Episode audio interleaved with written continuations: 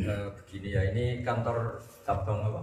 Istimewa Nahdlatul Ulama. Ini kitab yang mulai nggak ada itu kitab ini. Ini karangannya Mbak Asyik namanya. Ini coba di foto ya Risalah Ahli Sunnah Jamaah Fi Hati Mauta Wa Asyrafis Sa'ah. Ini asli orisinil karangannya siapa? Eh, Mbak Asyik.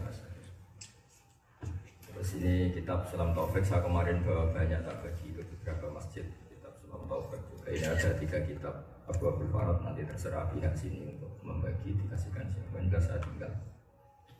Ah, begini. Terus ini mungkin malam terakhir saya di sini karena besok saya sudah ke Indonesia. Sebenarnya eh, ke Indonesia dijadwalkan hari apa? Tapi katanya besok itu disuruh shopping. Malah pusing saya kalau saya pusing saya milih pulang aja lah kok kayak anak muda kok tapi gini ya jadi saya mau menerangkan satu makalah dari Mbak Hashim sehingga sampean sah jadi NU karena bilang-bilang NU tapi tidak tahu madhabnya. Mbak Hashim malah tahu madhabnya Banser ini apa-apa? Itu bahaya sekali itu kalau ikut NU nggak tahu Mbak Hashim tapi tahu madhabnya apa siapa kita Coba ulang-ulang ini coba Ayo, siapa? Ayo, Wat, Wat. Siapa? Enggak, enggak, siapa kita? Ya, ya, nggak apa-apa. Ya, Bapak. pertama nanti Ini kan ada bansernya. Iya, Pak. Siapa kita? NU. Siapa kita? NU. Siapa kita? NU. NKRI. Harga mati. Harga mati. Jaga Kiai. sampai mati Katanya pun buatan kapal terakhir Nah, itu madhabnya apa?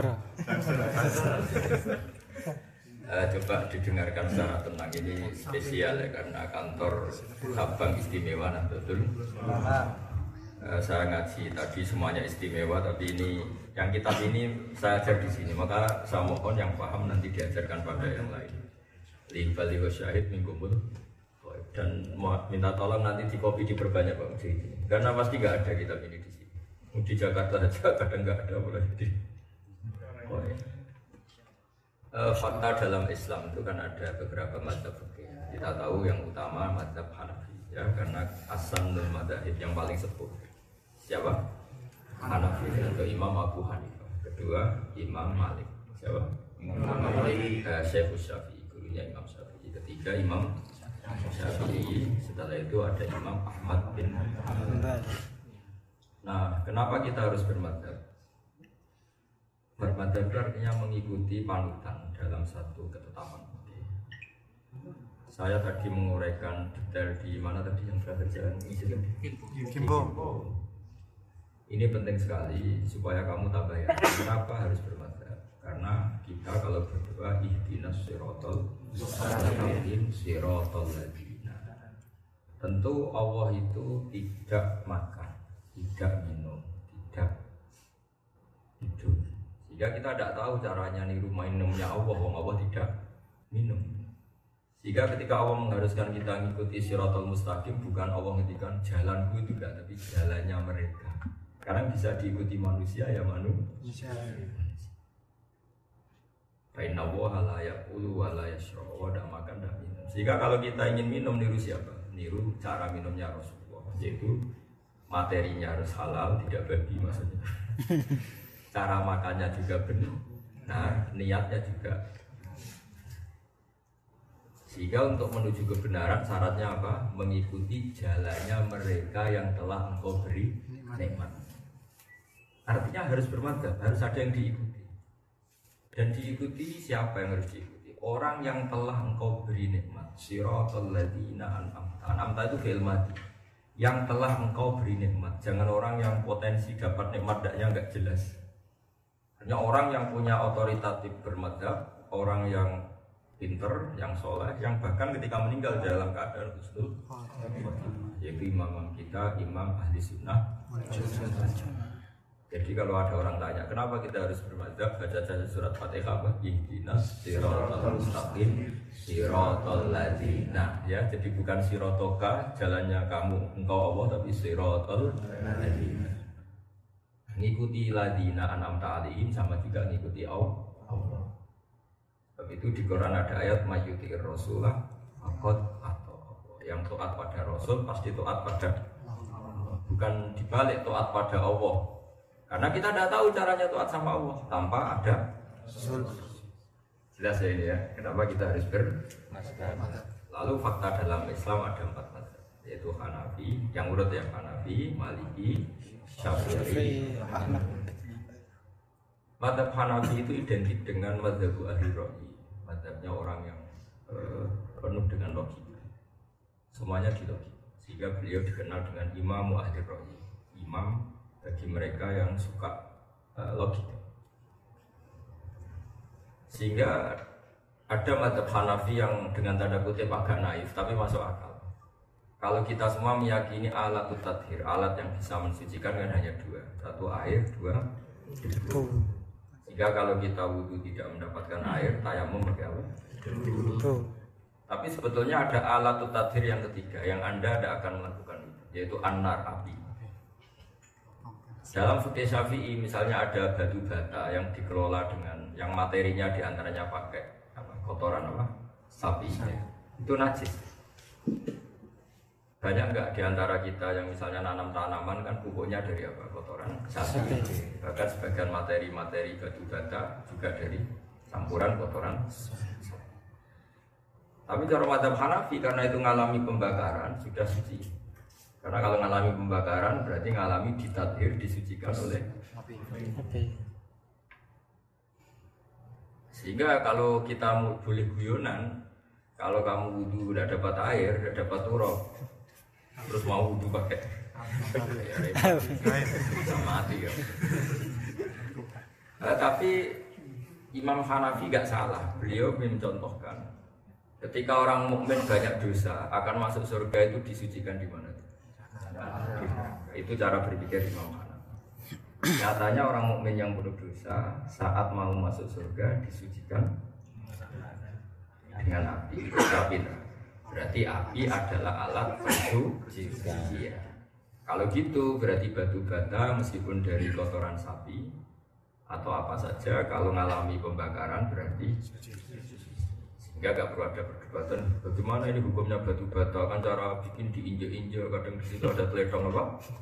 Tapi ada macam-macam. Itu sah karena ngalami pembakaran dan pembakaran itu bagian dari alat tathir alat pensuci Paham ya? Jadi menurut Hadap Hanafi alat tathir itu tiga. Yaitu apa? Alma, Wakurok, Warna Tapi jangan pakai wudhu ya, janji ya. Apalagi pakai mandi bisa. Eh, lah kira-kira madhab seperti itu. Madhab itu cara berpikir melihat teks. Kenapa ada madhabul arba? Karena memang teks yang di luar mansus di luar ketetapan eksplisit. Pasti orang cara pandang itu beda. Di luar teks secara eksplisit secara sorry ya, ini agak ngaji detail karena salahnya kalian menamakan diri istimewa. Istimewa itu gak boleh goblok pokoknya semuanya harus serba istimewa masa istimewa bodohnya kan gak keren jadi yang di sini harus bertanggung jawab ya kan anak istimewa fakirnya kan anak Istimewa keren. Eh, begini, kenapa harus bermadhab? Dan saya spesial akan rangkan madhab. Kenapa harus bermadhab? Karena setiap satu teks yang tidak eksplisit, kalau dalam bahasa pondok tidak sorry, itu pasti yahtamilu wujuhan kathir, pasti berpotensi maknanya kan.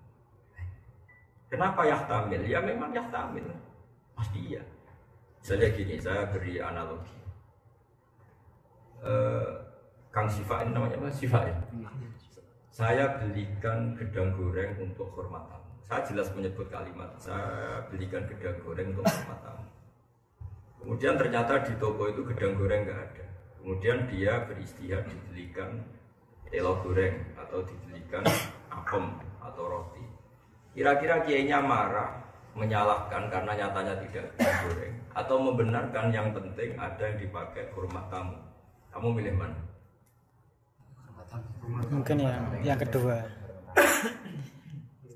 hormat tamu. Karena kalimat gedang goreng itu apakah kalimat yang mewakili alat untuk hormat tamu? Apa memang harus? Gedang goreng. gedang ya cara yang lainnya fokus saja yang lainnya. Jelas ya jadi nah itu kira-kira istiad seperti itu mau tidak mau kita harus istiad kalau tidak ya bodoh sekali makanya jadi kelompok-kelompok ekstrim karena nggak mau berpikir secara ijtihad sehingga ketika Rasulullah zakat dengan kurma atau zakat dengan apalah yang makanan pokok Arab. Misalnya Rasulullah sodakoh pakai roti, pakai gandum. Oleh Imam Syafi'i roti dan gandum dan kurma itu diganti kalimat. Zakat hanya sah biku tibaladi dengan makanan yang menjadi kod makanan pokok negara. Sehingga orang Indonesia nggak boleh zakat dengan kurma, juga nggak boleh zakat dengan roti, harus pakai beras. Karena ketika Nabi memilih tamer atau memilih gandum, memilih hintoh di Arab adalah pilihan yang atas nama kuti ahli balad, makanan yang pokok di negara. Eh, ketika di Indonesia otomatis kita ganti mungkin di Papua atau di mana diganti sapi. Ini yang namanya ijtihad. Sekarang misalnya Rasulullah kenal Rasulullah ngasih putrinya Fatimah, misalnya. Ini Fatimah kamu tak kasih roh. Ini Fatimah kamu tak kasih jilbab. Itu maknanya jilbab apa penutup aurat? Penutup aurat. Sehingga kamu nggak boleh niru saya jilbaban karena Nabi ngasih putrinya juga jilbab. Ya, salah kaprah. Maka jilbab di sini maknanya apa penutup? Ya sudah kalau kamu lelaki ya jangan beli jilbab. Ini masalah istiadah. Ya jelas ya. Nah kenapa banyak paham ekstrim? Karena nggak mau mikir, nggak mau berpikir secara usul fikih. Sehingga NU itu utamanya Basim Asyari mengenalkan uh, toro ikut istihad atau kaifiyatul istihad, cara-cara. Ini penting saya utarakan karena orang sudah mulai malas berpikir, akhirnya jadi Islam yang ekstrim. Itu kan ibarat begini kalau dalam kias, dengerin. Allah hanya ngetikan fala takul laguma ufin. Kamu jangan pernah bilang sama kedua orang tua, orang tua kamu gus. Maknanya itu apa? Aku ramu nih gus, mau kakek aneh. Yang dilarang Quran kan gus, kalau kakek aneh kan tidak ada ayatnya. Itu kira-kira ngajak goblok ke pengajak pinter. Itu kan seperti orang yang ngalalkan, ngalalkan tikus, ngalalkan cacing di Quran kan enggak. Memangnya Quran disuruh goblok ngomong detail-detail gitu. Ya enggak mungkin. Itu kan seperti anekdot dalam dunia pesantren. Ada santri saking gobloknya itu sering naboi istrinya. Naboi itu kan pakai tangan. Terus si istrinya lapor Pak Kiai, Pak Kiai santri Anda yang bernama Siva itu kalau sama saya sering naboi. Coba nasihati. Setelah dinasehati, sembuh. Satu bulan lagi istrinya bilang, Pak Yai sekarang gantinya Diangi. Kenapa gantinya di Fasifa? Kiai kan hanya larang naboi, kalau nyadui kan belum. Berarti dia terlalu tekstual apa? Tekstual. Kalau naboi pakai tangan dilarang, berarti kalau nyadui belum pasti dilarang. Itu namanya terlalu tek tekstual. Padahal kalau mau belajar usul fikih dia tahu makna naboi adalah nyaki, sehingga semua bentuk nyaki juga juga haram atau tidak. Berarti apa? Naboi ini hanya teks yang bermakna kias apa atau bermakna ibaratun an hurmatil ida. Jadi naboi kalau haram berarti yang dimaksud adalah nyakiti haram. Bukan kok kalau naboi haram nyakiti belum pasti. Ngidoni juga belum kan nggak ada hadisnya. Sementara ini orang-orang ter- tekstualis sini-sini kan gitu kan nggak ada Dalil. dalilnya, nggak ada hadis. Itu yang nggak ada itu dalilnya, apa saking nggak ada akalnya itu. Mikir. Jadi itu yang namanya istihad. Kalau kamu haram nabui, berarti haram nyadui karena maknanya jangan nabui adalah jangan nyaki. Sehingga kamu ngeludahi yang haram, nyadui ya. Nah, termasuk menerlantarkan juga. Karena istri sampai makan utang tonggo itu sakit. Kamu tinggal di Korea, seneng-seneng istri kamu terlantar sampai untuk makan saja utang tonggo itu sakit ya? Itu buyut yang haram. Buyut yang haram. Nenek moyangnya haram. Istri kamu idoni di dalam rumah itu yang tahu hanya kamu. Mungkin ya sakit tapi masih sakitnya di sini, Bang. Tapi kalau sampai utang-utang tonggo, sakitnya di sana sini. Artinya apa? Kalau Anda ngerti usul fikih, ada kalimat jangan naboi istri, berarti jangan nyaki. Kalau Rasulullah sodakoh dengan dinar, dinar itu mata uang Arab Saudi zaman itu. Terus kamu, saya tidak mau sodakoh pakai rupiah, apalagi pakai uang. Hadisnya mana kalau Rasulullah sodakoh pakai uang? Memangnya Rasulullah orang Korea gitu. Itu terlalu tekstual. Maka ya orang yang sidik-sidik sunnah Rasul suruh ngaji lagi, paham ya? ngaji usul apa? Survei. Tapi kita mau ngeritik mereka gimana? Kamu sendiri yang ngaji. Tapi sudah punya kantor cabang. Makanya saya yang malu kalau mau ngeritik kubu sebelah gak ngaji usul fikih, memangnya kubu kita ngaji. Kan enggak juga. Kalau ngaji enggak ini saya imamnya tak tanya ngaji enggak? Kita mengajar usul fikih. Jawabannya ngemper insya Allah. Enak tau, gampang tau kalau usul fikih yang nerangkan saya, gampang ya? Ya. Nah. Ilmu kalau kena ahli ya gampang. Subhanallah. Jadi ngaji usul fikih itu harus. Ya kalau nuruti tek ya Nabi tidak pernah sodako pakai rupiah Terus kamu nggak pernah sodako pakai rupiah Karena tidak ada hadis yang Nabi sodako pakai rupiah Ya Nabi tentu sodakonya pakai apa? Dinar Dinar. Tapi maknanya apa? Nabi sodako pakai mata uang setempat. Jika kita sodako ya pakai rupiah Orang Korea pakai Wah. Karena makna dinar adalah mata uang setempat bukan ainud dinar juga tidak harus di lama-lama orang nggak sholat semua nanti sholatnya kan di Mekah. Gak ada hatinya nanti sholat di Indonesia apalagi di mana ini? Korea, Ya. Incon. Kacau semua kalau semuanya ingin persis. Organisasi. Jadi makanya ngaji usul fikih ya ngaji apa? Usul fikih. semua itu ditanggapi secara ilmu apa? Jadi fala takul lagma ufin kamu jangan bilang ke orang tua hus. Kalau hus saja jadi hus itu ibaratun an akolil ida hus itu adalah nyakiti paling minimal. Pak ojo ini pokoknya gitu tok aja kan apalagi jancuk dan kakek itu kan kakaknya bapaknya abahnya ya. Ya kan? Pokoknya kamu jadi ufin itu ada ulama maknanya atadjar merasa gak semuanya itu, aja kan jadi atadjar merasa kamu dengan orang tua ada nyaman. Itu saja sudah haram apalagi jancuk keadaan itu Artinya apa? Mau tidak mau kita pakai hukum kias. Kias itu analogi. Makanya ada apa? Quran, hadis, ijma. Itu yang tahu ulama. Jadi kamu nggak usah sidik-sidik tak hadisnya mana, Qurannya mana. Memangnya kurang jelas logika kamu sampai tanya Quran. Kalau seseorang santri dibilangnya ojo naboi santri, rasa menunggu tek, ojo nyadui, otomatis nyadui ikut ikut haram karena sama-sama menyak. Nyakiti. Tadi dalam konteks kamu disuruh kiai beli gedang goreng untuk hormat tamu, kalau gedang goreng tidak ada jangan pak pulang tangan kok. Karena nanti pak kiai kamu malu kan nggak ada menu yang di. Jadi kamu harus tahu semangatnya. Nah kecuali di toko itu benar-benar ada gedang goreng ya beli gedang goreng itu karena yang disebut. Kan. Paham ya? Jelas ya? Sama, kalau kamu hidup di Mekah, Nabi Sodako pakai dinar dan, ma- dan makanan pokok misalnya di sana itu gandum, ya sudah seperti itu. Jadi kalau di Indonesia adanya rupiah dan makanan pokok beras, maka semangat zakat kita ganti apa? Beras dan rupiah. Bukan berarti itu mengganti sunnah Rasul, tapi semakna persis. Karena Nabi ketika Sodako pakai dinar, maknanya mata uang. Ketika misalnya zakat pakai vintoh atau gandum di sana, maknanya adalah mutil halal.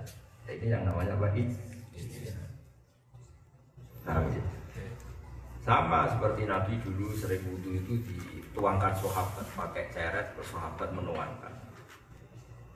Nah, kendi kan orang dulu. Terus orang sekarang pakai apa itu? Ya keran itu sepersis kendi zaman kanjeng. Sama-sama air posisi mengalir. Karena air posisi mengalir itu lebih bisa menghilangkan najis ketimbang air yang di yang. Jadi kalau dalam fikih Syafi'i air sebelum dua bola dijatuhi najis maka menjadi najis. Tapi kalau dikucurkan meskipun sedikit najisnya hilang. Artinya apa? Mengucurkan lebih punya kekuatan menghi menghilangkan ketimbang meren. Terus jangan kamu menjadi ortodok, tapi nanti dulu pakai ceret, pakai kendi, jangan keran, nggak ada hasilnya. Itu ngajak goblok apa ngajak? Padahal setelah kendi kita masih bisa protes, tapi Nabi nggak pakai kendi ini. Makanya kalau ada yang bilang begitu omongin aja, tapi Nabi tetap nggak pakai kendi ini. Paham ya? Jadi apa? Kita harus bermantap. Ini saya bacakan di untuk barokah. Ini nanti saya tinggal ya, saya mohon. Nanti cabang semua Korea fotokopi ini dibagi. Syukur-syukur ada yang ngajar. Jangan aja ditunjuk imam tidak mau apa. Nanti tak tulis pengurus cabang non Istimewa. atau itu aja gak istimewa sama sekali. Karena gak ada apa, ngajinya apa? Gak ada. Kalau ini kitab Abu Abdul Farad kitab doa ini ada tiga nanti terserah Pak Mujahidin baginya gimana. Jelas saya amalkan di sini mau dibagi ke siapa monggo. Karena saya kemarin bawa banyak tak bagi ke beberapa apa. Masjid. Tapi yang spesial yang terakhir di kantor ini tak bacakan mazhab Basi mas. Sehingga tadi jangan sampai kita tahu mazhabnya Ansor dan Banser tapi tidak tahu mazhabnya jadi apalkan ya kitab ini namanya Risalatu Ahli Sunnah wal Jamaah. Ayo ulang lagi namanya apa? Risalatul al-Wajina wal Jamaah. Karangan Basim Masyari ya tulis. Terang bahasa masyarakat. Bukan karangan Banser. Nah, sa- seragam Banser tahu, seragamnya Basim udah. Seragamnya Basim ya ilmu itu loh. Ilmu seragamnya Basim ya ilmu. Sehingga orang nyebut Basim mesti al alim al alamah. Ya Haji Hasim. Ya itu seragamnya di mana? Seragam itu identik. Jadi dirinya Basim ya al alim. Orang alim yang banget alimnya. Kalau Banser kan tegas. Tegas "Gua demi hak, demi apa kan tahu pokoknya. Jadi Banser nanti dihisap Allah itu begini. Orang mau salaman sama kiai kok kamu jengkang kan? Itu yang mungkin disalahkan Allah. Karena jengkang orang yang mau salaman sama kiai. Tapi juga mungkin dibenarkan sama Allah karena Banser punya alasan. Tapi kasihan kiainya ganggu. Jadi melihat proteksi kiai sebagai terganggu itu kebaikan. Berarti dapat nilai 10 Tapi jengkangan orang dosanya 10 Pas. Pas. Pas Bisa bisa minus. Nah, yang, yang bagus itu apa tadi? Mengawal kiai tanpa jengkang no. Itu insya Allah 10 tanpa dosa apa? Tapi kemungkinan itu kecil karena orang kalau seneng kiai itu ya wani mati ya. Mulai kepengen salaman itu sampai wani ya wani ya. Ya nanti kita lihat saja bansernya masuk apa nanti lihat. Karena tadi jengkang no santri atau penggemar kiai haram, ngawal kiai bace bisa ngawal lewat jengkangkan. Masa gitu ya? Jadi saya baca Arabnya ya supaya dapat barokah tekasnya Mbak masalah mata. Eh, Bismillahirrahmanirrahim Faslun fi bayani wujubit taqlidi liman laisa lahu ahliyatul ijtihadi Bahwa seseorang wajib taklid sama salah satu madhab empat kalau dia tidak ahli ijtihad Yajibu inda jumhuril ulama al muhaqqiqin ala kulli man laysa lahu ahliyatul ijtihad al mutlaq wa in kana qad hasala ba'dul ulama al mu'tabar ijtihad taqlidu qawli mustahidin wal akhdhu bi fatwa yakhruja uhlat an uhdati taklif bi taklidi ayyin sya'a. Jadi orang yang nggak bisa istihad itu wajib mengikuti para mujtahidin. Salah satu nggak apa-apa di antara mereka ini penting. Kemudian kalau ada madhab tidak mungkin dipaksakan, misalnya Syafi'i Indonesia, itu enggak semuanya harus mempraktekkan mazhab Syafi'i. Ada hal-hal yang kita tidak mungkin Syafi'i. Saya saya beri contoh yang kamu pasti tidak Syafi'i. Seluruh kiai Indonesia. Saya beri contoh ya. Auratnya orang sholat kalau perempuan apa coba? Jamiul badan ilal wajha wal ya. Auratul mar'ah fi sholat apa? Jamiul badan Jamitul badan seluruh tubuh wajah kan jadi telapak kalau perempuan sholat gimana? Semua tubuhnya Aurat. tertutup kecuali wajah dan dan telapak tangan. telapak tangan. Tapi kalau kharijah sholat di luar sholat auratul mar'ah jami'u badaniyah. Tapi kalau orang Indonesia meratekan situ dikira syafi'i apa ISIS? Apa ekstremis? Kira-kira. Ekstremis mungkin. Mau nggak mau kita tidak pakai syafi'i. Tapi kita mbak-mbak di Indonesia setahu saya pondok-pondoknya kiai alim alama pun santrinya itu biasa gitu. Pondoknya Mbah Maimun misalnya, pondoknya orang-orang alim di Indonesia setahu saya santrinya juga kharijah sholat meskipun di luar sholat wajahnya ter. Nah itu madhab apa? Hanafi apa? Madhab Hanafi bukan Syafi'i karena Syafi'i mengharuskan pakai Ada wajib. ya yang mewajibkan pakai. Nah, iya tapi madhab Hanafi tidak mewah.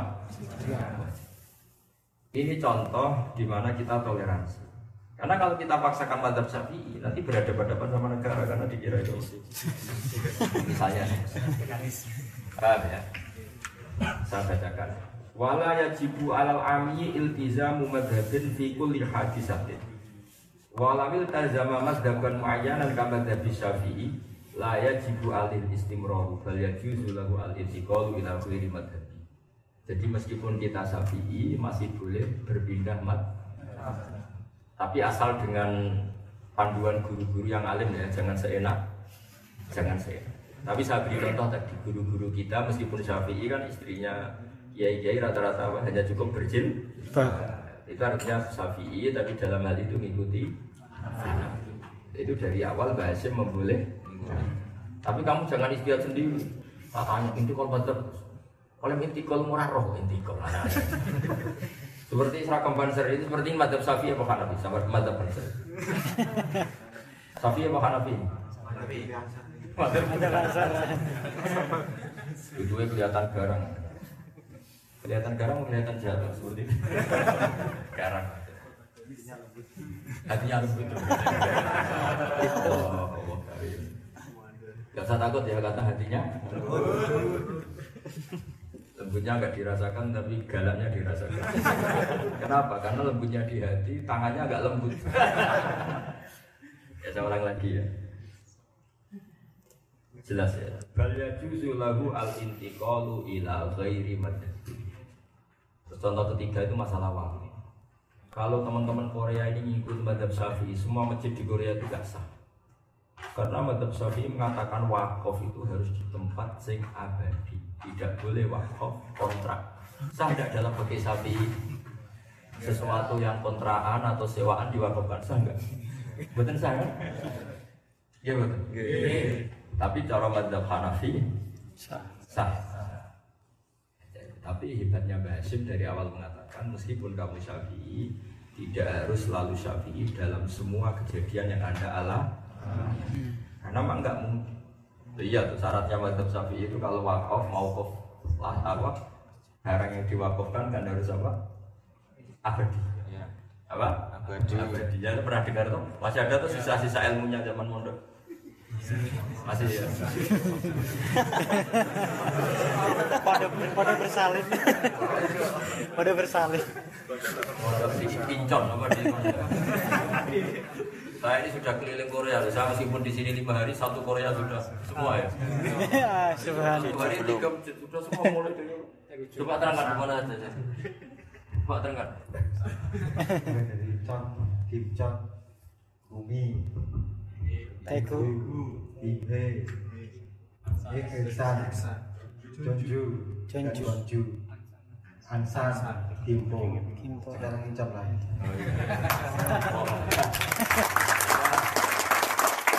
Satu Korea karena saya sini sudah lima hari, satu hari tiga masjid. Oh ini pemerkosaan kelas berat.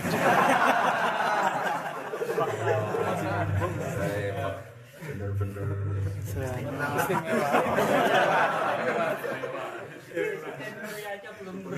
lima hari satu Korea. Lah iya presiden Korea aja bermati lima hari satu Korea ini saya. Ya ini tolong sekali ya ini di kopi ya terus disebarkan ke semua Pak Mas. Karena saya cari kitab ini mau mau saya beli banyak tapi ya ada pada banyak satu dok. Kalau yang Sulam Taufik saya beli banyak kemarin tak bagi sama Arba'in Nawawiyah saya beli banyak tak bagi banyak. Kalau ini nggak bisa karena kitab ini sudah dan kalau kamu bisa nyetak banyak itu nanti ajaib betul. Di Indonesia saja nggak banyak, di Korea. Tapi kalau hanya ditumpuk nggak istimewa. Diamalkan. Makanya ini tugasnya kamu jadi ini harus awas. Nanti saya tanya-tanya, diajarkan enggak? Diamalkan. Ya, jadi ini karangan Basim Asari orisinil tentang masalah madhab. Apa masalah apa? Jadi wakaf itu kalau madhab Hanafi lebih fleksibel karena dianggap al wakfu itu dianggap hibah. Wakaf itu ya seperti apa? Jadi pakai uang ya boleh terus ya sudah biasa aja, tidak perlu syarat-syarat yang jelimet kayak di fikih-fikih apa? Syafi'i. Terus ini ada lagi, ini dawuhnya Mbah Hashim yang dikutip guru saya Kiai Haji Zubair dalam kitabnya Al Ulama Al Mujaddid. Ini makalah yang menyelamatkan kita ila yaumil ya itu ada makalah begini. Wat taklidu ba'dal amali jaizun. Taklid setelah amal itu boleh. Jadi taklid terlambat. Kayak sampai ini kan pasti taklid terlambat. Karena antara ilmu dan yang kamu lakukan kan dulu yang kamu lakukan. Baru ada satu dua kiai yang membenarkan. Alhamdulillah ada yang membenarkan. Padahal zaman melakukan karena kebodoh, kebodohan. Itu boleh. Wat taklid badal amal jaizun. Taklid sudah kadung melakukan sesuatu itu jaizun boleh. Misalnya begini, tak beda ini tidak usah awas kalau nggak jujur. Lawan dia. Karena ngelawan di dunia yang lawan ada. Karena seorang ulama itu nanti di akhirat lebih keren ketimbang zaman di dunia. Karena punya otoritas. Awas macam-macam. Ayo umumnya kamu semua zaman di kampung ada ayam jago, tabrak mobil atau sepeda motor, terus kecet-kecet, gelimpangan, gelimpangan ini andekan kamu biarkan ya tetap almarhum. Umumnya kamu sembelih enggak? Enggak, jawab saja. Andai kan enggak kamu sembelih tetap mati apa hidup? Mati. Sudah jelas kena kepalanya. itu apa itu? Menurut Madhab Syafi'i jelas gak sah. Karena kehidupannya dia, dia kejet-kejet itu proses mati, bukan proses mau hidup. itu ibarat begini, sama tak beda Ada orang sudah kejet-kejet mau mati, terus kamu wakofi tanah atau kamu hibai sah apa enggak? Tidak sah, karena dia sudah tidak sah melakukan tasarruf termasuk kobul menerima. Boleh enggak? Ayo orang sudah kejet-kejet tangkah tuh wazab Enggak boleh kan orang kejet-kejet gitu disuruh apa? Kobul. Semuanya enggak sah. Artinya gini, syaratnya penyembelian hewan itu masih hidup apa sudah mati? Hidup. Sekarang kejet-kejet proses kematian apa hidup? Hidup. Hidup. Kenapa selama ini sudah tetap kamu sebelah? Dalilnya iman. Bukan dalil Imam Syafi'i. Ayo, jujur ya. Ayo, dalil kamu melakukan itu iman apa Syafi'i? Buktinya kalau kecelakaan ayam kecil segini, kamu biarkan mati apa kamu sebelah? Mati. Karena gak iman kan? Enggak. Tapi untungnya, ini kan satu kebodohan kan yang sudah kamu lakukan satu kebodohan. Kebodohan dalam bermadhab, tapi kepintaran dalam ekonomi. Saya pernah tuh, ini kisah nyata. Saya itu mau pergi, mau ke mana gitu pergi. Pas sampai jalan raya itu kan siapa? Pas sampai jalan apa? Rumah saya kan sampai jalan raya kira-kira ya 300 meter. Pas sampai jalan raya di Ubak Mujahidin. Waduh yang jago tabrak. Kebetulan saya lewat pakai motor. Berubah ada saya, orang yang mau nyebelah itu mungkin suka kan ada Dibiarkan. Ini halal apa buatan? Kami suka bobo halal gitu. Karena kalau saya bilang halal menjadi hukum permanen, makanya saya bilang gak bobo halal ya. Nanti kalau nak tahu aku nyerah halal. Nah ternyata apa? saya cari-cari kan karena kebanyakan orang itu juga salah. Sem- Semuanya mengalami seperti itu. Dan semuanya sepakat seperti itu. Dengan dalil apa? Iman.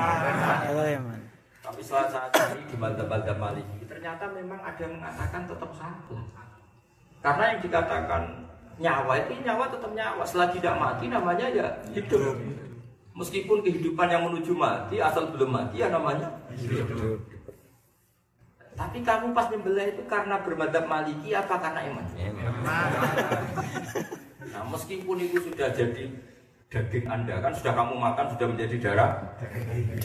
Itu kata Basim Masyari wa taklid badal amal jais meskipun sudah terlambat itu tetap bu. Jadi kamu berdoa ya Allah ternyata kebodohan saya yang lalu-lalu ternyata itu maliki ya Allah. Ya saya ulang lagi ya Allah kebodohan saya masa-masa lalu ternyata itu ternyata itu maliki alhamdulillah ya Allah. aman aman jadi wa taklidu badal amali jais Makanya ini penting sekali ini Dewi Bas. Nah, di sini dicontohkan gini. Kalau sholat syafi'iyun don nasihata sholatihi ala madhab. Tumma tabayyana butlanuha fi madhabi wasih khatuha ala madhabi wairi falahu takliduhu wa yaktafi bitilka sholati. Jadi misalnya gini. Kalian semua kan sering sholat. Keyakinan kamu kalau sholat kena najis batal nggak? Batal kan? Sah. Meskipun najis itu sedih, meskipun sak lubang jarum misalnya kalau lama dulu sak lubang. Jarum. Saya ulang lagi ya, keyakinan kamu mata apa? Syafi'i. Syafi'i yang istimewa apa yang enggak istimewa? Nah, Mbak, kamu kategori Syafi'i yang istimewa apa yang biasa? Biasa. Kenapa sombong menamai diri? istimewa. Yang cap yang istimewa itu kantor cabangnya, ada orangnya. woy. Ya keyakinan kamu dalam madhab syafi'i kena najis sedikit itu sholatnya sah enggak? Tidak. Tidak. Tapi misalnya kamu habis kamar mandi, basah-basah yang kamu kira air, ternyata uyuh kang sipaim. Nggak cerita, tadi kamu kena sedikit sekali, sedikit sekali bukan banyak sedikit sekali. Karena kamu lewat secara tidak hati-hati. Corong Jawa kecipratan apa? Dengan cipratan yang saking kecilnya itu asumsinya itu nggak bisa dilihat mata telan. Jangan. Kalau orang Jawa kalau di kitab-kitab diterangno kal ibroh kayak selubang apa? Ya. Sambil khiat kalau dalam bahasa Quran itu selubang apa? Setelah kamu sholat, kamu kan tanya, delalah, delalah ada yang ngabari. Kamu ya orang kubertai gue, biar gitu. Waduh, berarti tadi saya kena, tapi sedikit sekali, kecuali kenanya banyak. Itu sholat kamu tetap sah, meskipun itu mengikuti madhab Hanafi. Karena madhab Hanafi mengatakan najis yang dengan asumsi tidak bisa dilihat itu hukumnya makfu Maaf. makfu itu terampu Rambut. misalnya yang saya orang nguyah ngadeg. Itu andekan dipakai alat pembesar. Ya iya meskipun akhirnya cawi. Ya meskipun akhirnya cawi. Kira-kira cip- kena cipratan. Kena. Dan ketika pensucian itu semuanya sempurna apa pasti ada cipratan yang kadung berdomisili. Kira-kira saja. Pasti kurang sempurna dan pasti ada cipratan yang tetap hinggap tapi itu kata Imam siapa Abu Hanifah Natsun la yudrikuhu torfun itu ya fa'an najis yang tidak bisa dilihat dengan asumsi tadi. Itu tidak diampuni, tidak punya efek sama sekali dalam pembatalan sholat atau ketidaksaan. Tapi selama ini kan kamu nggak pernah sehati-hati itu menurut madhab. Paham ya? Sehingga aturannya sholat kamu tidak sah.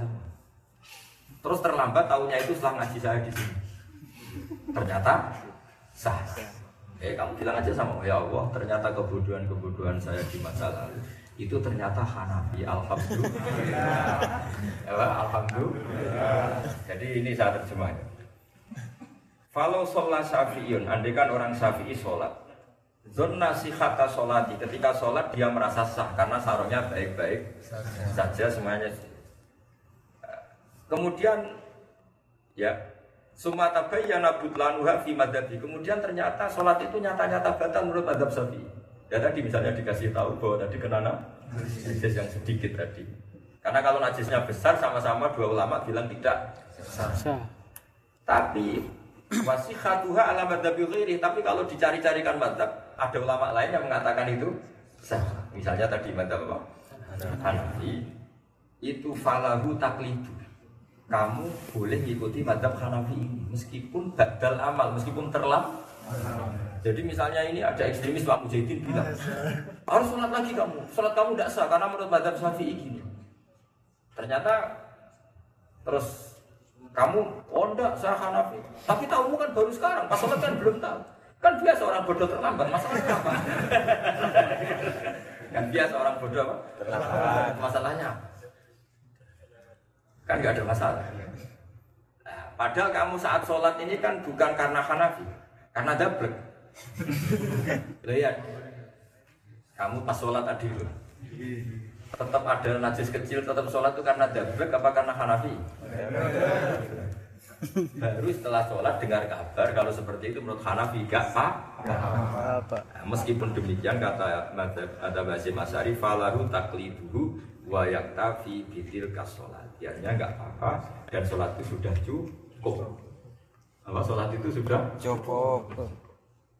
jadi ini penting eh, jadi makanya ini penting sekali ya jadi dari awal Basim Asyari sudah mengatakan ciri khas ahli sunnah atau aswaja Indonesia itu mengikuti salah satu madhab empat. Tentu kita secara seringnya madhab syafi'i ya.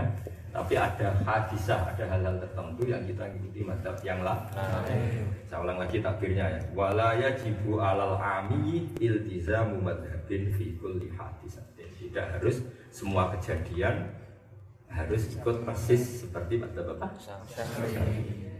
Walawil tazama madhaban muayyanan kamadhabi syafi'i la yajidu alaihi istimrar. Kalau sudah berpegangan syafi'i itu pun tidak harus terus menerus dalam semua ranah hukum.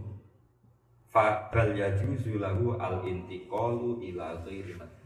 Kadang-kadang sesekali juga boleh intikal pindah tapi tadi ya asal lewat guru yang arif dan bijak sana bukan berdasar nafsu kayak adatnya kiai Indonesia kan santri-santrinya keluarganya ya jilbaban biasa ada pakai cadar itu sebetulnya tidak madhab Syafi'i ya karena madhab Syafi'i mengatakan di luar sholat semua tubuh perempuan harus apa? Tapi kalau NU begitu ya dianggap kayak kubu sebelah. ah ya. Ya, makanya ini penting ya. Jadi saya mohon sekali ini terserah nanti pihak kantor sini jelas kitab ini saya hadirkan. Saya sendiri pendapat ini tidak bisa banyak. Andai kan bisa banyak mungkin saya beli banyak. Kayak Islam Taufik saya beli banyak. Ya di kopi saja ya terus supaya semua imam masjid di sini punya. Kemudian benar-benar NU mengenali madhab pendirinya itu Hadratus Syekh Basim Jangan sampai lebih kenal madhabnya Banser dan. Assalamualaikum warahmatullahi wabarakatuh